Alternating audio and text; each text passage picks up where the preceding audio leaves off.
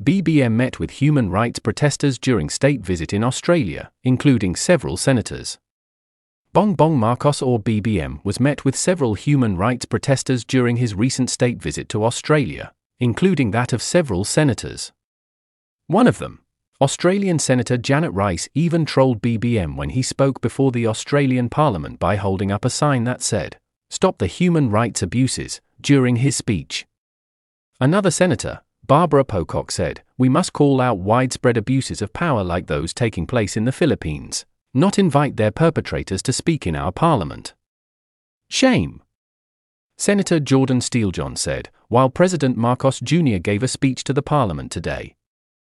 I was proud to protest in solidarity with the Australian Filipino community outside parliament. Stop the human rights abuses. A fourth senator, David Shoebridge, said, The parliament is once more being used to launder the political reputation of those involved in serious human rights abuses. This time it is Bongbong Marcos, president of the Philippines.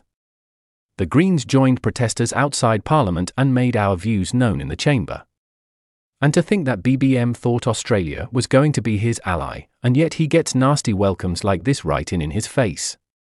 This is the problem with Western countries, they always want to interfere with the affairs of other countries with various issues.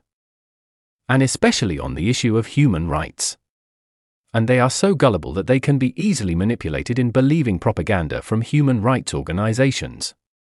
This is why the Philippine Communist movement and their sympathizers are able to have deep connections with leftists in Western countries, and it is one of their main weapons against the armed forces of the Philippines or AFP. With the New People's Army or NPA constantly making up stories about human rights abuses by the AFP now, then I expect the AFP's operations against the NPA to be hampered by these things, just as it had done in the past.